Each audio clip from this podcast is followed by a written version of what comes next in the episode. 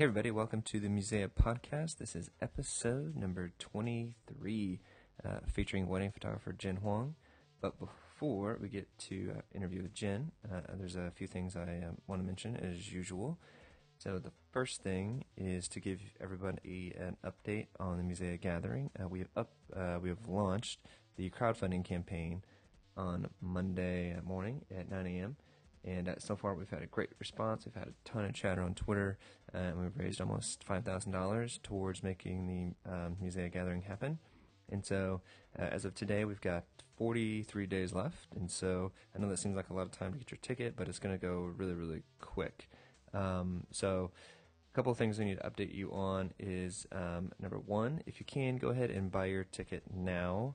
Um, the reason that is is it helps the people people, anybody that's new to finding the campaign, uh, it just helps them see that um, people aren't just thinking about it; they are uh, committed to it 100%. And so, the more uh, more people that get behind it, and uh, get, it just gains traction. Um, and so, we really need to be um, at about 40% of our goal uh, in about uh, two weeks if we're going to have a real legitimate shot of making this happen. So we're at about 2% right now, so we need to, um, uh, yeah, just get a lot more going uh, over the next uh, two weeks. So uh, if anybody has any questions or anything about the gathering uh, that you need answered before you buy your ticket, please just contact me directly, and you can email me at michael at mymusea.com. Uh, and I'll be glad to help you um, answer any question that you possibly have. Um, point number two is we have actually lowered the workshop cost for Sam Blake and Dan O'Day's workshop, which I just uh, was the podcast I did last time. Um, we can't lower any other of anybody else's workshop. Um, we felt that we could maybe lower theirs by $500 and we would still be able to hit our goal. Um, but we've set the prices um, for a very specific reason at, at, what they're at. And so, um, and they're there just to help us uh, hopefully reach our funding goal. And so uh, we felt like we could lower theirs um, and it wouldn't affect anything um, in a major way. So if you're thinking of going to theirs, it just got $500 cheaper for you, which is awesome. Um, point number three is we've had some people contact about uh, contact me about hotel uh, situations. If you're thinking about coming, do not worry about booking a hotel right now. Uh, once, or I guess once or if the gathering gets funded, then what we're going to do is we are going uh, to contact a lot of the hotels in downtown Nashville, and we're actually going to reserve um, rooms. And so we're going to reserve just blocks of rooms, and so that just gives everybody a cheaper rate. Um, but A, we need the gathering to get funded first before we do that. Uh, and B, once it does get funded, that'll help us uh, know kind of how many people are coming, and so we can kind of estimate on how many uh, rooms to reserve more accurately. Um, but anyway, we can get rooms for about 100, 150 if we do that. Um, and if you split it with uh, up to like four people total, you know, three three people plus you, then you're really like at twenty five dollars a night possibly um, for a nice hotel room. Um, point number four uh, is if you're thinking of coming but you are a little afraid because you don't have um, a friend to come with and you don't have anybody to stay with and you want to bunk with some people to just to keep your costs down, then um, I put a link on the Musea blog. Uh, we're going to try to connect people through the uh, Musea Facebook group page. So you can um, just click on that link and just ask to join. It's it's an open group, um, and we will um, start connecting people so that people can share rooms, get to make new friends, and uh, helps lower your travel costs, which is awesome. Um, and then the last point about the gathering uh, that we need is just to continue to help spread the word in any way you can. If you're on any sort of forum, Facebook group, uh, just continue to talk about it on um, you know Twitter, social media, things like that.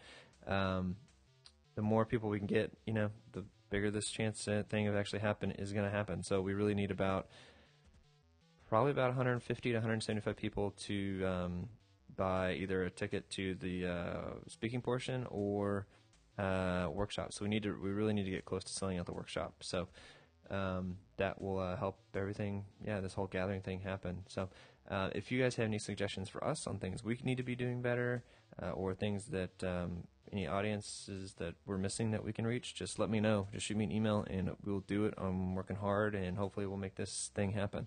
Um, Another thing I wanted to mention real quick is if you like this podcast, we've got um, another podcast in Nashville uh, that is done by Mindy Thornton and, and, Phil Thornton from Findy Studios and Jamie Clayton, another photographer in town, uh, is on that podcast as well. It's called Shoot to Kill, and their podcast is amazing. It's amazing. So if you if you love this podcast, please go check out their podcast. Also, you're going to learn a lot there. They do a ton of like gear reviews and just um, kind of opinion pieces and lots of uh, interviews of other people.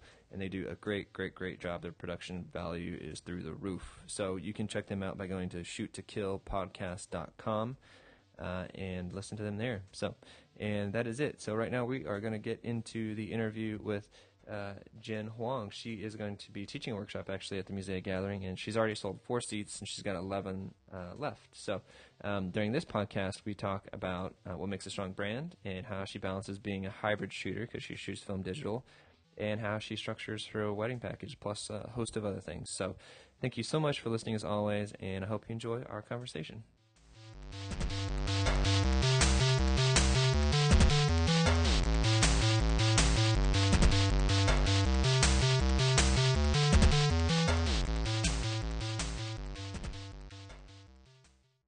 The first thing I just really wanted to ask you was what I ask pretty much everybody is just getting a, you know, a little bit more of your history, uh, photography, how you got in it, and you know, when what your you know first camera was, what your education is, and all that jazz. Okay. Uh, well, I started shooting film. My first photograph was of a beluga whale at SeaWorld. Nice. And it was in the fourth grade. It was a beautiful portrait. I think I still have it somewhere. Um, and it was shot on a disposable, you know, Kodak disposable 35 millimeter camera. Um, and then from there, I, you know, continued my love of disposable cameras, took them everywhere with me, um, and finally got a chance to, you know, start developing and shooting some real black and white film um, in middle school. Um, and that's when I really learned about what photography was, all of the basics, the ISO and the settings and the f-stops and things like that. Um, so that was middle school. Um, had spent some time in the darkroom by then, and you know was really into doing still life. Um, and from there, I continued my love of photography. Um, shot on a lot of 35 millimeter um, cameras belonging to my father, and um, studied photography all the way through college um, with more film and more digital uh, photojournalism. So it's always been a big part of my life. It's always been a passion and, and really a love. But um, I never thought ever while I was growing up that I was going to be a photographer, um, that I would make my living from taking photos. It was always something I just loved to do. Um, and I am so grateful that that is what I do to make my living. Um, but after college, um, I that's when I found out actually that my father was a huge photographer, loved shooting medium format when he was younger, and had tons of medium format cameras that have since been lost. Um, it was so depressing to me because you know there, he had so many different cameras and he just put them all aside, and now no one knows where they are. So. Oh, um, that's sad. I, I, wish, I wish I could have access to them. I would shoot them, but um, but yeah, so it's always been kind of I've I've been in an artistic family. Um, you know, they haven't necessarily chosen art as their career, but I've just been surrounded by it um, through their own passions and their own hobbies. Um, and then once I graduated from college, I still didn't think that I was going to be a photographer. I started working for De Beers, which is the D- diamond company. Um, hated that job and, you know, couldn't stand it, had nightmares about it did not understand why everyone, you know, left this amazing place called college and went to work nine to five every day for somebody else. Um, so I started shooting on the side um, at paid jobs, events, weddings, things like that, and just started loving doing weddings. Um, and from there, you know, took all of the uh, all the things that I'd learned from art and applied it to uh, my career. So, where did you go to college? I went to Pomona College out west in California. Okay. The Claremont colleges. Okay. So you like majored in photography or just kind of studied it? I majored in fine art. Cool. So you had all the studio painting and all that stuff, I guess, as well. Yep. I did um, mostly drawing and ceramics um, and some video. Nice. What Yeah. was your favorite, like, not photography discipline? Um, favorite photography discipline? Or just the, besides photography, like painting, Oh. drawing, like, what was your Oh. favorite? Um, I really loved uh, calligraphy, actually. Really? Um, yes, there is a lot of um, you know brush painting that goes along with it, but there's a lot of discipline that goes with it, and there's a lot of relaxation. Um, and I like to get things done really fast. You know, like done, done, done, pile it all up. And calligraphy really forces you to take the time in between each stroke to make you know something beautiful. Yeah. Yeah. Interesting. Never. Uh, so you actually had a calligraphy class? I don't even. Wow. Um, actually, Or no? not calligraphy class. okay. There- I was taught calligraphy um, by my grandfather. Oh wow. Yeah, so this is Chinese calligraphy. Okay. Um, cool. And and and I took it throughout, you know, my childhood as something to um, that I loved, and you know that where I could connect with my my culture. Um, but in college, no one taught it, so I actually taught the class. Nice. You get paid? No, it was just something Uh. I wanted to do so that you know people could learn. But Yeah. um, but yeah. Wow. Interesting. Um, very cool. So, okay, so when did you start? What years were you starting taking like paid stuff, weddings and such? Um, I start. I actually started getting paid to do events in college. Okay. Um, and I was doing editorial then, and a few events here and there, and then that was back in 2001 when I first started um, Cool. getting money for doing doing art. And then now, um, when I went when I went back to New York after college, that's when I started getting paid for weddings. So around 2007. Wow. Okay. Um, one of the things, you know, just looking at your work, um, just going to your site is very obviously you have a very strong brand um, with everything that you do. Uh, so I want to talk a little bit about kind of branding. Um, how long did it take you to, I guess, really figure out what your brand was and really kind of define it for yourself? Um, so I never took any, you know, marketing classes or design classes and stuff like that. I think I've always had a very sure idea of how I want to present myself and my images to the world. Um, but over the course of designing my own brand, I feel like I've self-taught myself how to brand myself, and um, and that's simply really just knowing that your brand goes very, very deep. Um, a lot of people feel like branding is the colors on your website or your logo or your font. Um, and for me, really, it's it's not about that at all. It's really your personality. Um, it goes, you know, it goes beyond what what you wear, what you show, your albums, all of that, but connects really deeply deeply to um, what you say, what you do, your actions, um, how you choose to interact with your clients, which clients you choose to interact with, how you choose to capture those images, how you treat people, whether you respect yourself or not. Um, all of these values and choices, I think, are what I want to infuse my brand with. Um, and so, you know, from my images, which are definitely, um, in some ways, you know, they're very colorful and, and happy. And I feel like in my personality, my ideal is to be a happy, generous, kind person. And that's that's something I hold very, very high. Those are the people that I respect the most. Um, so with my brand, it's very clean. It's very simple. It's it's about the image, and I feel in that way it allows me to, you know, spend time showing people that I'm all about my work and not all about myself. I guess. Um, there's not very much, you know, speaking on my blog. There's not very much writing, um, just because I want the images to tell the story, and for my clients to take center stage. So, yeah, I love all that, and I totally agree with you. Um, how long did it take you to figure all that out? if you had to self teach yourself all that, Yeah, or whatever. I think a lot of it is all was already there, like from the Mm. very beginning. Um, but to pull it out and actually be able to tell you that in words, Yeah. I mean, forever, you know, like I don't think you could have asked me this last year and I could have answered it the Really? same way. Um, okay. I think actually what really helped me define, you know, or at least what it is, is uh, forcing myself to talk about it at workshops.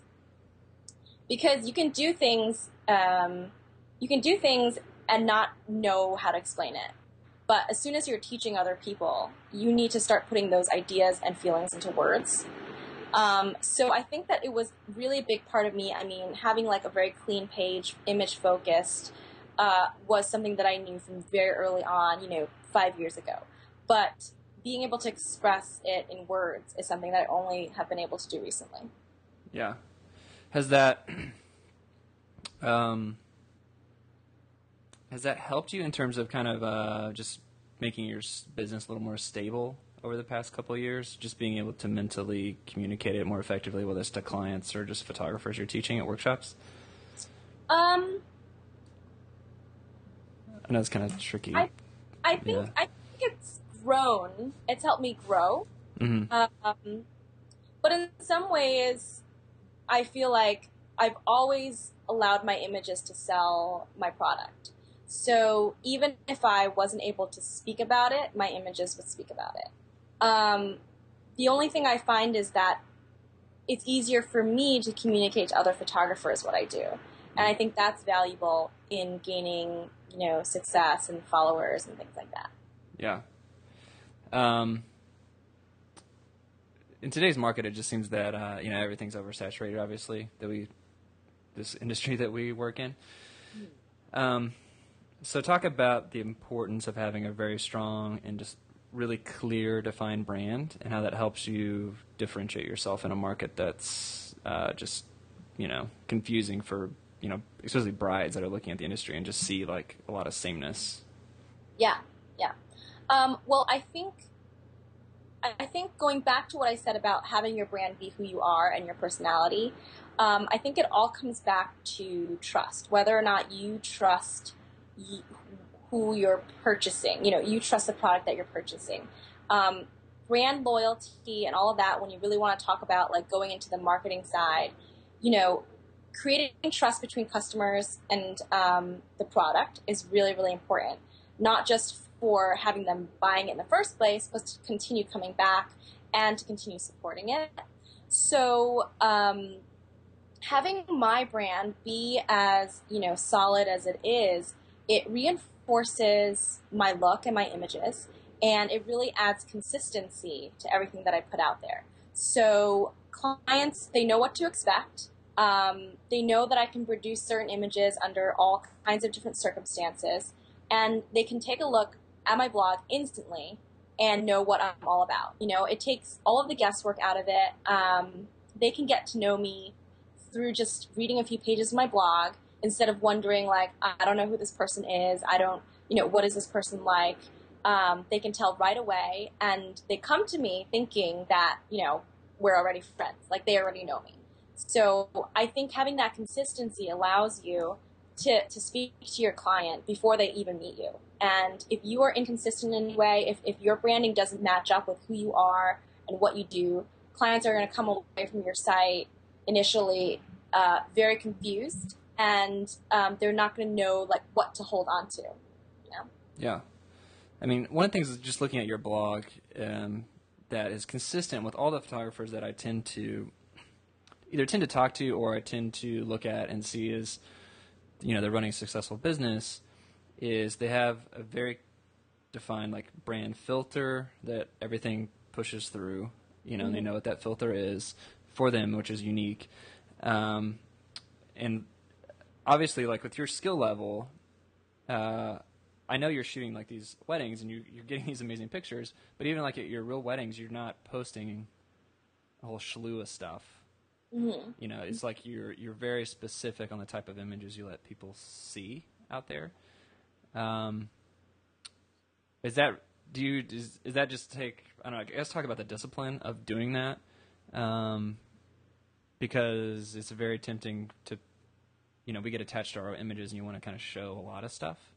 Yeah. Um, so talk about that discipline and how that's a Well- good good thing.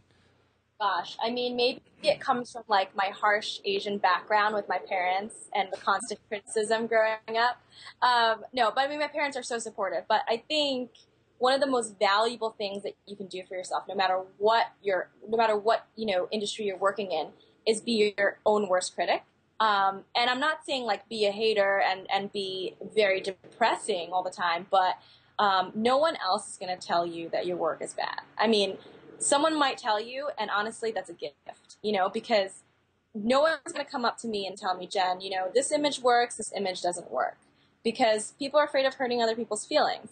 And so, if you're able to tell yourself, like, look, I could have done better on this, I, I should have done this with this image, you're only going to get better and better. Um, whereas people who like get tons of praise and constantly think their work is great is gonna they're gonna remain stagnant. And even if you're the best photographer in the world, there's always something different you can do, something better you can do. Um, and to, to know that you should be proud of your work, but at the same time, like consistently improve is something that is very important, I think, to, to, to think about all the time. Um, you know, I sometimes, you know, come back from a wedding thinking, oh my God, like, I could have done so much better. And then I get the images back and they're actually pretty good. And then you can feel good about it. But if you constantly critique yourself, you're you're only gonna, you know, allow yourself to learn and be be be um I guess a little more uh how do you say accepting of of um, doing things in a different way or changing things up a little bit. Um, so don't be afraid to delete. I, I always tell my attendees, like, when you get back, cull. And by cull, I mean delete anything that you think is bad. And I don't mean delete it like still save it on your desktop. Delete it, delete it like in the trash. because Go there are are photographers who take pictures of a bouquet and there's eight of the same pictures. And all you need is one. And you can delete seven of those pictures and no one is going to notice the difference and there's no reason to keep those photos. So I always say like give every photo a purpose and if it doesn't have a purpose, it doesn't need to exist. And that's the way you start out and then as you start shooting like that, you don't even take the photos anymore that you don't need. Mhm. You you know, you will it down. Just keep going. Yeah. Um, you know, uh, talking about brand and like brand filter and all that. Um, more specifically, talking about the brand filter in in relation to the images that you choose to show or not. Um, what is that for you? I mean, just looking at your work, I have some ideas of what type of images you're really looking for. Mm-hmm. Like but- the images that I choose to showcase a certain wedding to tell Yeah. that story, why I choose those images. Mhm, exactly. Um, so for me, a big part of it is I don't showcase uh, images of family or children, um, just because I don't like those images being online, and um, I feel like it's just out of respect for family members. Um, so I stick to mostly bride and groom, some bridal party, um, and details of the wedding. So when they see those images, I want whoever is looking to be able to say, I can put myself in that image, or I can put my wedding in that image, and I can see what I can see what it'll look like. I can you know visualize what my wedding photographs will look like. Um, and it's it's very important to capture their attention immediately um, with something striking and stunning that where they can go, oh my god, I want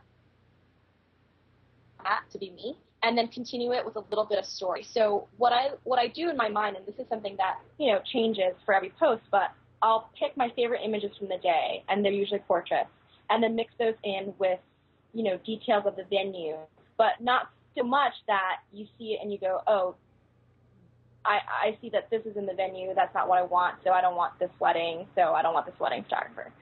So they're more or less generic, but very pretty and more reflective of like a moment or a feeling than like uh, an actual place, location, time, date type of thing. Yeah. Um, one of the things I noticed about your work, I don't know if you, if this is something you recognize or not, um, but you have a very kind of uh, there's a bit of like a Renaissance feel in a lot of your work. Mhm. Very painterly type Yeah. subject matter. Also, I mean compositions as well, but also just the lighting and the subject matter. Like it feels, yeah, like an old Renaissance painting almost Mhm. in a certain way. I mean, is there anything with that that like, do you look at paintings from back then, or is there some sort of influence from you from that time period, or just is it just the romance of all that? Um, I have had a lot of people say that my photos look like paintings or watercolors, and I love that. I love that description. It's so Mhm. cool. But um, I think probably because I learned composition through studying art history. You know, um, my entire art career has uh, been filled with art history and studying art from the very basics, from like the Venus of Willendorf to you know modern day paintings and sculptures and and honestly the old masters they are unbelievable at composition you know when someone spends uh, months painting one piece it's very different than taking a quick snapshot um, those have to be very thoughtfully produced um, so i think my eye just naturally gravitates towards compositions like that towards images like that and that's what i try to recreate whenever i look through my lens Yeah. Do you get the Jose Villa comparison a lot? Yes I do. Actually, the other day, um, someone said that, and they were like, "You're like the Jose Villa of the East," and I was like, "No, Jose's the Jen Huang of the West." uh, Uh, you know, I, I'm kidding. I mean, That's he's he's unbelievable. I, I, I love his work. I, I think I look up to him, and um, and I'm I'm really glad that we know each other and have spoken. I think that he's a very kind person, and you know, he's a really good example of people who succeed based on the fact that they're just nice, and obviously very talented, but also very nice and down to earth. yeah. Yeah. Yeah, I mean, when yeah, when I when we did the podcast, he was very, um, yeah, he was he's exactly he was all that, you know. Mhm. Um, you know, you can tell that he keeps his privacy, but he uh, but he's very approachable at the same time. Yeah. Very uh, very graceful kind of a spirit, you know. Definitely, very good spirit. Yeah. So, yeah, um, you're interesting a little bit because you you're one of the few I know that are really like hybrid film digital.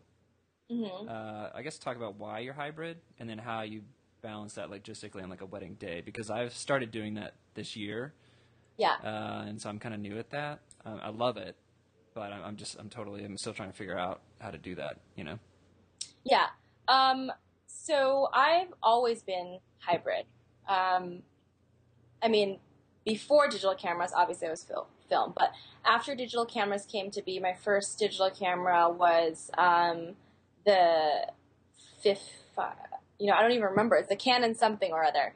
But now I shoot on the Mark II, and uh, it seems very intuitive to me. And I've had assistants watch me work um, for the sake of seeing how I do this hybrid mix, and they always come away saying like, I don't even know when you changed, you know, like I don't know when you chose to do things. Everything's very seamless and very calm.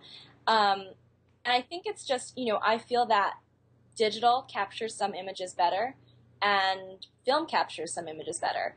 Um, and there's, there's a place for both. Um, I don't, so you shoot film, right? Hmm Yeah, I learned on film, and then I got away from it for like five Okay. years, and then I, I'm I was 100 percent digital, and then I'm coming back to it this year. So Okay. So, like for example, there are times when film is amazing. Um, when there's no light around and you want to get a color image, um, you can open up that you know you can open up the f-stop and up the ISO to 6400 on your Canon and get a, a remarkable photograph that you could never do with film unless you had a tripod for hours. And at a wedding, you just can't do that. You know, you can't set up all those shots the same way as you can with digital. Um, you know, I do lots of long exposures on film when I'm off on my own doing travel, but at weddings, it's a completely different world. Um, and I'm all about capturing the best shot for the client at the time in the situation that I'm in. Um, so I usually carry two cameras, the Contax and um, my Canon 5D, and I use the same lens, the 50 on the Canon and the 80 on Contax. Um, and I have a little spider holster where it just rests on my hip and I can just sort of change them out really quick. um, and I'll just make a decision based on the lighting. If it's super harsh light or it's got that beautiful, you know, Southern California glow, I'll shoot on film.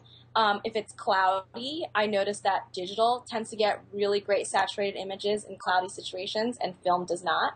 Um, so just depending on what situation is it is, I'll, uh, I'll I'll choose different things. How do you balance? My initial reaction is um, just balancing your exposure throughout the day. Because with digital, you can really play through, like, you know, you can be at 6400 and then forget to turn it back down. Yeah.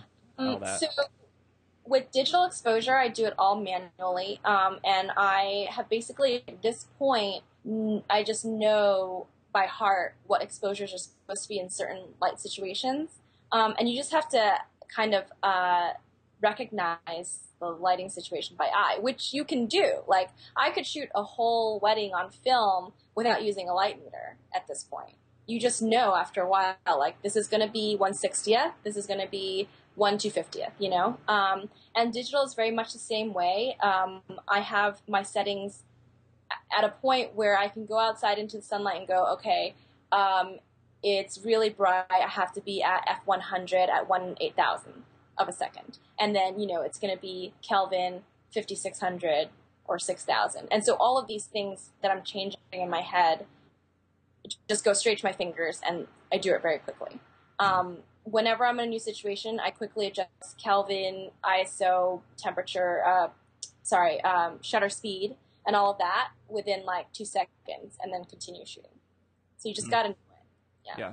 And then you have an assistant, I guess, that changes with like the film and helps kind of handle that. I would assume. Nope. Nothing. Nothing. I have an assistant, and they're really just there in case Wow. I feel over or something. Um, my assistants, their job is, is seriously like to just follow me around in case something happens. Um, and they might hold something for me, but I do all of my film uh, back switching and all that by myself. I actually only use one film back, and I just switch out the rolls. Um, and I still shoot 220. I have a lot of 220 left.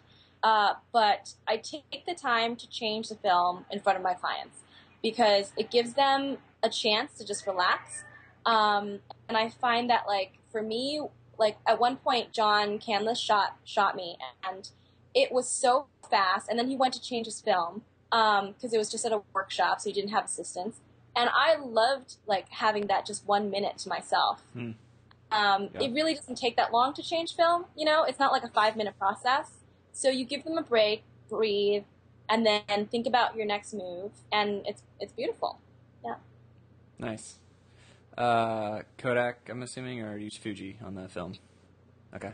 Because I know there's 220 options are getting smaller. I know, I know they are. I shoot a lot of 160s still, um, Okay.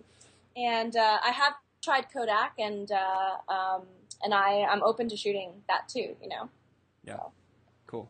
Uh, obviously, another thing looking at your work is your portraiture and um, your strength in portraits.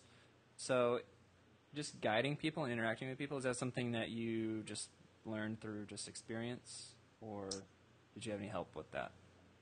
Yeah, um, I have to say, experience is a big part of it. Um, I was actually very, very, very shy when I first started shooting. Um, you know, like hiding behind things, using, you know, uh, yeah, it's not. I was not the I will shoot, yeah. yeah, and tell you what to do. Um, and now, you know, I'm much more hands on, and I find that you know it takes a lot of time to get over it. I have a lot of assistants who are still getting over it. Um, but you, I turn into a totally different person when I'm shooting. You know, at a party, I'll be the one standing by the fruit punch, like snacking on something. But at a wedding, I'm there in front of everyone, telling them exactly what I want them to do. Um, just because I'm so, you know, into getting that photo that I want to get. So um, I'll go up and give them a lot of direction, um, tell them what to do, where to put their hands. Every photo that I create in a portrait is something that I've kind of put together um, in some way. Yeah. Do you got any uh, quick little tips? You know, people that are struggling with it, like ah, I do this little thing and it helps or whatever. Yeah. Um, so I would say definitely make people get closer than you or they are comfortable with. Um, you know, if you if they are a little bit too far apart, there's this disconnect that happens between people. So one thing I would you know suggest is go in and like force people to get closer together. Um, and then they'll kind of settle into this very nice, comfortable pose. Um, and also take your time. Um, I know that for a lot of shooters, when they first start out, they get very, very nervous about like, what am I doing after this? What's the next pose? What's the next pose? And um, that's not really what it's about. You have to give people time to settle into a pose, and that's how you get that natural look. Otherwise, you know, then it looks posed. So if you're going to put a bride and you're going to put her in the lap of her groom, you can't just plop her there and then decide to take the picture. You've got to like let her get into a comfortable position, let him move around because they're very stiff and you know they're not just hanging out. They think they're being photographed. So you've got to go in there and like shake them up a little bit. Yeah, yeah, uh, yeah. I love your philosophy about allowing kind of space, a bit of a breath in through a photo shoot. Uh, yeah, which is good. A lot of I think a lot of people rush through, especially the digital. It's just like machine gun for like yes. five hours. mm-hmm. Yeah, exactly. Um, yeah.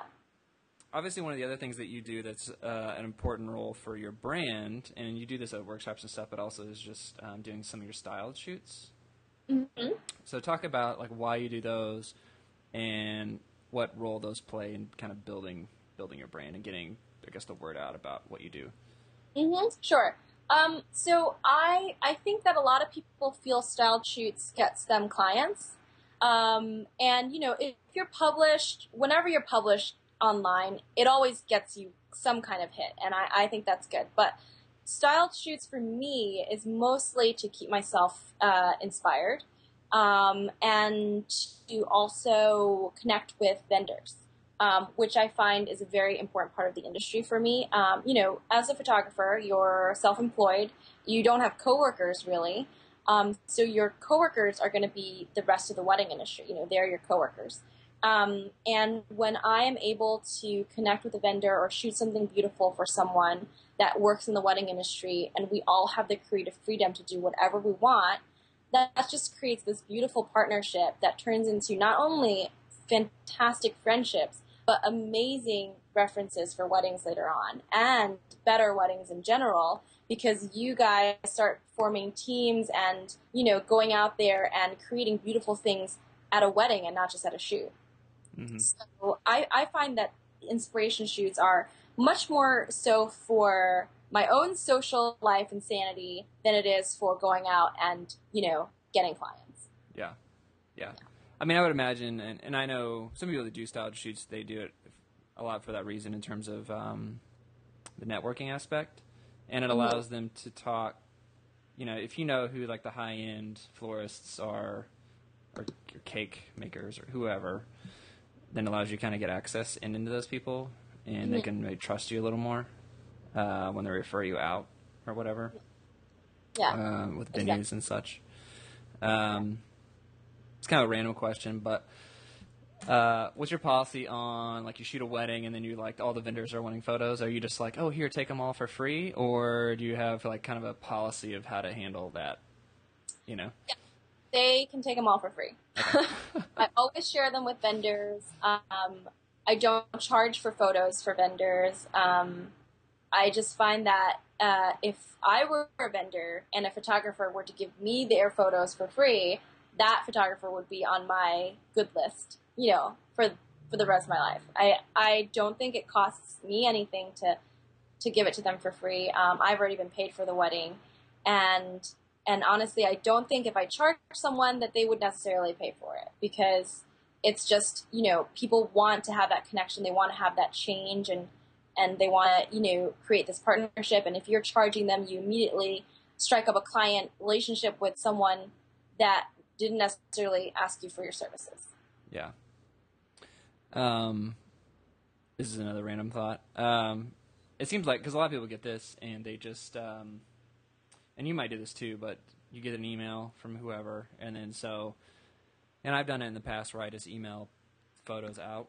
You know, yeah. like, oh yeah, sure, here's the email. Um, but I would think that that would also be like if you really wanted to push building uh, relationships with other vendors, that you could use that as an opportunity to kind of over deliver. Um, doing more than sending an email, whether it's like a, a package, something in the mail or whatever, or like a physical print of something. Um, do you do any of that, or have you ever done anything like that that's a little more over the top versus like, hey, here you go?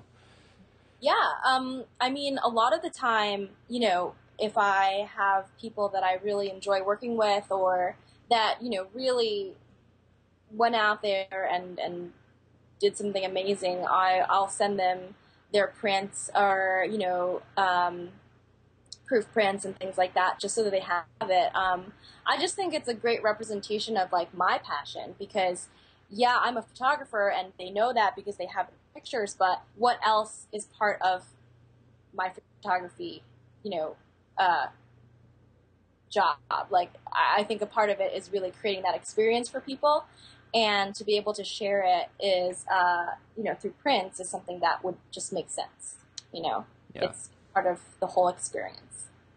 So why weddings for you? Because and I asked Jose this, but you know, yeah. a, lot of people I see they're so talented, and it's like they could really push into other genres, but they really kind of stick to their one thing.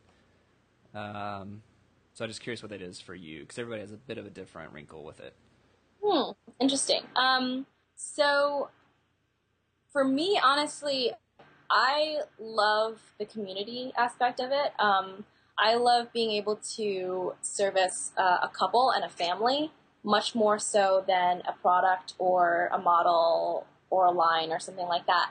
Um, you know, they it's it's just a totally different feeling being there with with a family and shooting that moment and that day than it is shooting a product shoot that happens every couple of months or something. Um, you know, you end up creating the images that their great great grandkids look at or have on their wall. Um, and not only that, you end up creating a community of brides and families that um, support your work and um, you know like have included you in their family in some way. You're on some you know you're there on someone's special day. Um, i have brides who i've shot from years and years ago who still follow my work who still keep me going um, who keep me updated on their lives and that is you know they're they're paying me to do work, but I feel like I'm getting the gift in, in the long. Um, so I just adore that kind of interaction with people. It's very intimate, um, and it's very uh, it's very special. Um, I don't enjoy doing fashion shoots. I don't like working with models. Um, you know, it, it's not uh, it's not something that that's enjoyable for me as much as weddings are. Yeah, yeah, that's good. Um, let's see, pricing structure for your wedding. So something I'm always interested in mm-hmm. is: are you package based, or are you kind of more like an a la carte structure, complicated, like super simple? Like how do you kind of roll? um, I am very simple, but I have several packages. Um, and I start with hours. You know, hours creates the basis of my package. Um, just because I think that uh, as a rule, the most valuable part of a photographer is their time. Um, so I start out with very simple, just hourly, you know, four four to seven hour packages, um, and then slowly from there, I'll have a few packages that add in an engagement shoot or a few albums. Um, and I always I always tell my clients to go for the most basic package, um, and then move up from there if they want to um, because I feel that the most basic package covers everything that they need. They all they really need is your time to be there, and then the high res rights uh, and images on disk. Um, you know, those are the bare bones. That that's all you need, and from there you can decide whether you want to do albums or add other things. Um, and I, I've just designed my packages based on how I would want to find a photographer and book a photographer. I would want someone to come for a few hours and give me all the images. And so that's that's what I re- recommend to my brides. Mm-hmm. Um, one of the things that I've like personally struggled with, and I've had conversations with other photographers, is, um, and I've seen this kind of within the industry, like other people are struggling with it in terms of like they really want to have their clients have like a physical print or a physical product at some point because it feels like it's more special. They feel like if they they're afraid that if they get the disc, they're not really going to print it out. It's going to get buried somewhere on a drive. They're not really going to look at it. Mm-hmm. Um, and I know that's like not a every photographer has their own personal preference on that. Yeah. You know, um, I mean, is that something that's like for you that's important, or is it something that's just you kind of leave it up to the couple for the most part? Um, I leave it up to the couple. I mean, I definitely give them proof prints so that they do have something that's printed out. Um, you know, that's something I feel is lost in the digital age. Mm. Um, but in terms of albums and books, because they are rather expensive, that's not something that I push on them initially. It's only after they've seen it and really want it that I would say, okay, I think this is a good fit for you to have this. Um, and I think I think you know, for myself, if I wanted to have an album, it's something that I would want to think about a little bit later. Um, especially when you're planning a wedding, there's all these things you could be adding. You know, with every vendor, you can add all these things. Yeah. And I feel like if they could just get the basics early on, know that it's all set, then later on they can think about you know the overall experience. Yeah. Do you have kind of like a, a, a policy in terms of like six months or a year after the wedding, you kind of touch base with your couples to kind of see if they're interested in an album, or is it just kind of more organic in terms of who gets one and who doesn't? It's very organic. Very. Um, I'm not a follow upper when it comes to people who aren't enthusiastic about something. Yeah. So if someone contacts me about a wedding or an album and they're not that enthusiastic, I'm not going to follow up. I'm pretty sure that if they wanted me, they would, you know, email me back. Gotcha, gotcha. Um, what uh, what's a good what's your kind of best business tip for somebody that's like starting out? I guess. Um, make your mistakes really, really quickly and, and learn from them. Yeah. I just think the worst thing is when you make slow mistakes and consistently make mistakes. You know, that's what really kills a business. Um, I think mistakes are really, really helpful. It's not like you shouldn't make them, but you know, learn from them quickly, make them quickly, and then move forward. Yeah. Yeah. Um, which is hard because uh, you know, especially like in an economy in such a saturated market, people are they're uh, they tend to be risk averse. You know. Right. But uh, so it's interesting that your advice is kind of be like just jump off the cliff Yeah. I, I and make a bunch of mistakes, and you'll Yeah. be better off for it. throw yourself in the water and, and, and learn to swim kind of thing. Yeah.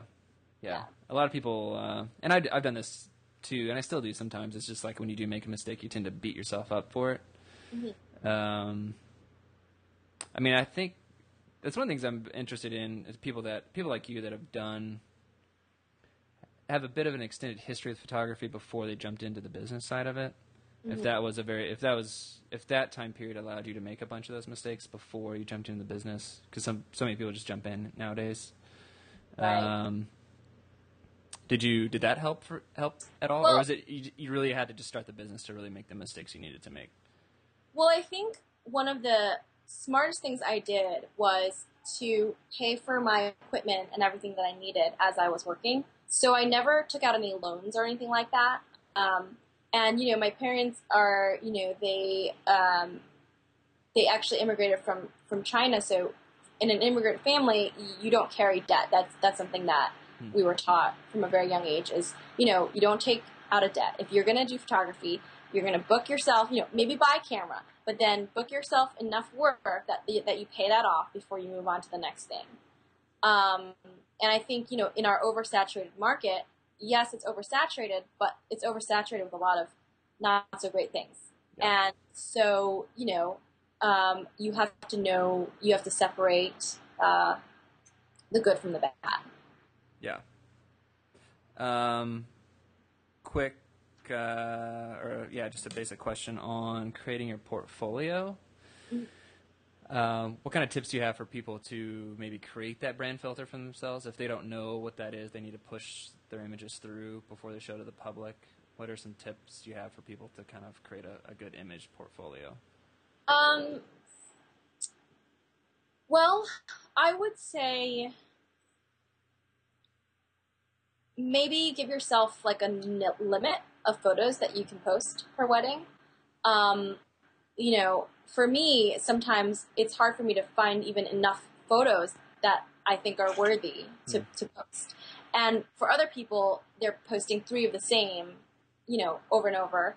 Um, so maybe if, if, you gave yourself a limit of like 20 photos per wedding that you're allowed to show, then from there you would really have to start making those decisions, you know, about um,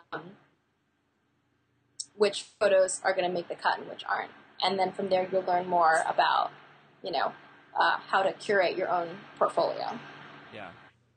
It even seems like for you, it seems even more specific because it's not, um, you know, if, even if somebody, I'm thinking, did like a top 20, within that top 20, you could have a pretty wide range Yeah. of images, you know, certain getting Yeah. ready shots that really show the, Oh, the, the yeah. room You, you would want um, because your work is very, it's it's very tightly composed. Mhm. Um, you know, like you said, you don't have like the family and certain things, so you have certain rules already that you kind of tick Yeah. off that prevent some images. But even when you have like, oh, this is a really great image, but it, I need to keep it private. Um, having that type of really fine-tuned decision making, I think it's hard to develop for a lot of photographers. Self editing is like Yeah. self editing, yeah, it's very difficult. Um, I mean, you can also like what I do is I have a certain way of telling a story, and you know I like to have a few detail shots spread out. I like to get pictures of the overall venue or like a close up of a flower, which I pretty much take at every wedding with like some random flower photo. Mm. Um, You like flowers? That's definitely a, like a brand thing for you. I mean, I'll tell people that it's very cliche, but I really like flowers. You know, Yeah. I I'm a regular flower photographer, but uh, but if you have a system of telling a story, then it might make it a lot easier for people to um, not only see that you have a consistent way of telling a story on your on your blog, but also make it easier for you to say, all right, for every wedding that I shoot or every event that I shoot, I'm going for this kind of storyline, and then from there you can pick photos that fit into that, you know, tale. hmm Very good. Um, last thing, kind of here at the end, is obviously I'm super excited to have you part of the Musea Gathering. Um, Completely honored. Uh, so I guess just talk a little bit about why you kind of got involved, and then what you're going to be talking about on the workshop you're going to be doing. Sure. Well, um, honestly, I feel that uh, it would do everyone a big favor if um, if the wedding industry just like took it up a notch. You know, I think there's a lot of people just kind of paddling around, not knowing where they're going, and there's um, there's this stigma of being a wedding photographer, and people see you as like being very cheesy and having nothing else better to do, kind of thing. And uh, there's also the stigma of being like a mom photographer, where you pick up a camera and you start shooting shooting events. And I think it's necessary to end end that and really start focusing on the fact that wedding photographers and and portrait photographers can really bring like a, major a major revolution to, to the industry. Um, and I, I love that you've taken charge of that, and your your whole you know philosophy is really choosing photographers that focus on craft and not just selling uh, a trinket or selling actions or or stuff like that. You know, and um, and I love that. I love that it's all about creating individual good images. Um, and I want everyone to start challenging each other. I think it's important that photographers stop following each other and start challenging each other. You know, Mm. come out with a better shoot than whoever. Come out with a better idea, and instead of copying and doing the same thing over and over again. So that's you know what I would. That's what I want to hear at at Musea, and that's what I want to convey and teach as well. Awesome. I love that though the uh, challenging not copy thing. That's awesome. So uh, not like cool. a mean way, you know, but like, oh, Yeah, yeah, I at know. that that's cool. I'm gonna go do this thing. Look Yeah. how cool this, you know. Yeah. No, I think it's. I mean, it's healthy. It's like a. I mean, I don't know. I mean, uh, it can get negative, you know, also, but um, I think there's a reason that like people like athletes and certain things are so good at what they do is because there's a certain level of competition and the bar is at a certain level, and they have to get there, or they're not, Yeah. or they can't be in the game. You know, like you can't Right. be in the NBA if you're not at a certain level. You just you can't, and so. Uh, so I, I kind of get that where there's you need a certain level of standard uh, thrown out there and that can be held up um, that you kind of uh, can reach for and, and you kind of encourage each other I guess in a way too you know? Um, uh, and that's you know done through education and um, you know inspiration in a lot of ways. So. Yeah, totally. awesome. Yeah. sorry that's my computer Oh, that's okay. I don't know if you can hear it, but my French bulldogs are snoring in the back. So No. Awesome. Very cool. Well, thanks. Yeah, that's it. I mean, I really appreciate all your input. Um, that was very helpful for me, and I think a lot of people are going to get a lot, a lot of really good practical information out of that. So, thanks so Cool. much. yeah, awesome. You're welcome. Thank you. Cool.